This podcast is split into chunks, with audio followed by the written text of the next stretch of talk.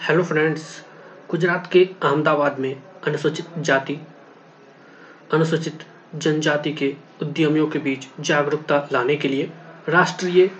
S C S T hub संगोष्ठी का आयोजन, सूक्ष्म, लघु और मध्यम उद्यम मंत्रालय की राष्ट्रीय S C S T hub योजना तथा अन्य योजनाओं के बारे में जागरूकता फैलाने के लिए गुजरात के अहमदाबाद में 28 सितंबर 2022 को एक राष्ट्रीय S C S T hub संगोष्ठी का आयोजन किया गया। इस आयोजन में अनुसूचित जाति और अनुसूचित जनजातियों के कल्याण से संबंधित संसदीय स्थायी समिति के अध्यक्ष और सांसद डॉक्टर किरीट प्रेम जी भाई सोलंकी ने मुख्य अतिथि के तौर पर भाग लिया। उनके साथ ही इस संगोष्ठी में 300 से ज़्यादा अनुसूचित जाति एवं अनुसूचित जनजाति के उद्यमियों के अलावा अन्य गणमान्य व्यक्ति भी उपस्थित थे। राष्ट्रीय लघु उद्योग निगम लिमिटेड के अध्यक्ष एवं प्रबंध निदेशक श्री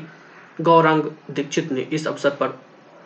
उपस्थित सभी अतिथियों का स्वागत किया और इसके पश्चात मंत्रालय की संयुक्त सचिव Sushri Marcy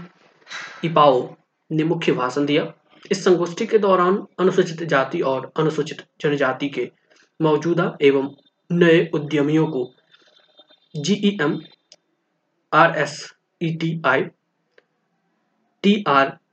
I F E D आदि जैसे प्रमुख सीपीएसई संस्थानों के साथ बातचीत का मंच प्राप्त हुआ। इस अवसर पर अपने भाषण में डॉक्टर सोलंकी ने कहा कि गुजरात राज्य के अनुसूचित जाति और अनुसूचित जनजाति के और अधिक उद्यमियों को एन एस एस एच योजना के तहत लाभ उठाने चाहिए।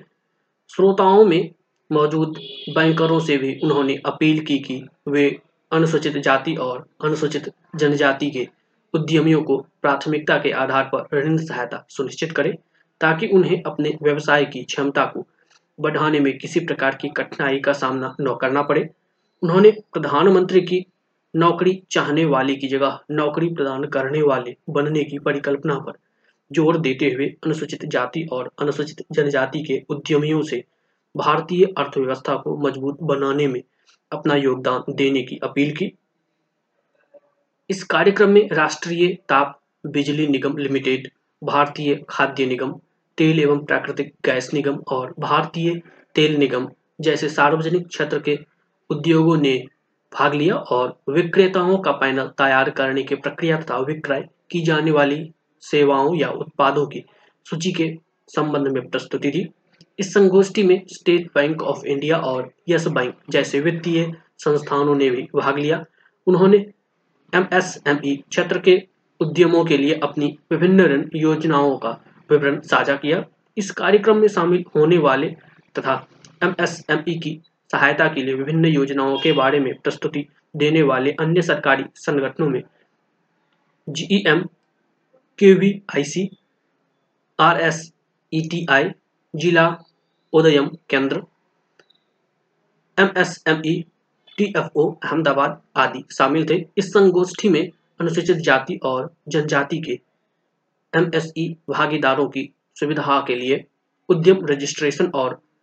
जीईएम रजिस्ट्रेशन डेस्क भी बनाए गए थे। भारतीय अर्थव्यवस्था के समावेशी विकास के लिए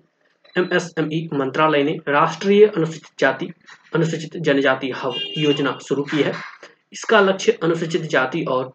जनजाति की आबादी के बीच क्षमता संवर्धन और उद्यमिता संस्कृति को बढ़ावा देकर सार्वजनिक खरीद में उनकी भागीदारी बढ़ाना है। हमारी अर्थव्यवस्था में सूक्ष्म, लघु एवं मध्य दर्जे के उद्योगों के महत्व के मद्देनजर यह ज़रूरी है कि देश के युवाओं के बीच उद्यमिता का विकास करने की दिशा में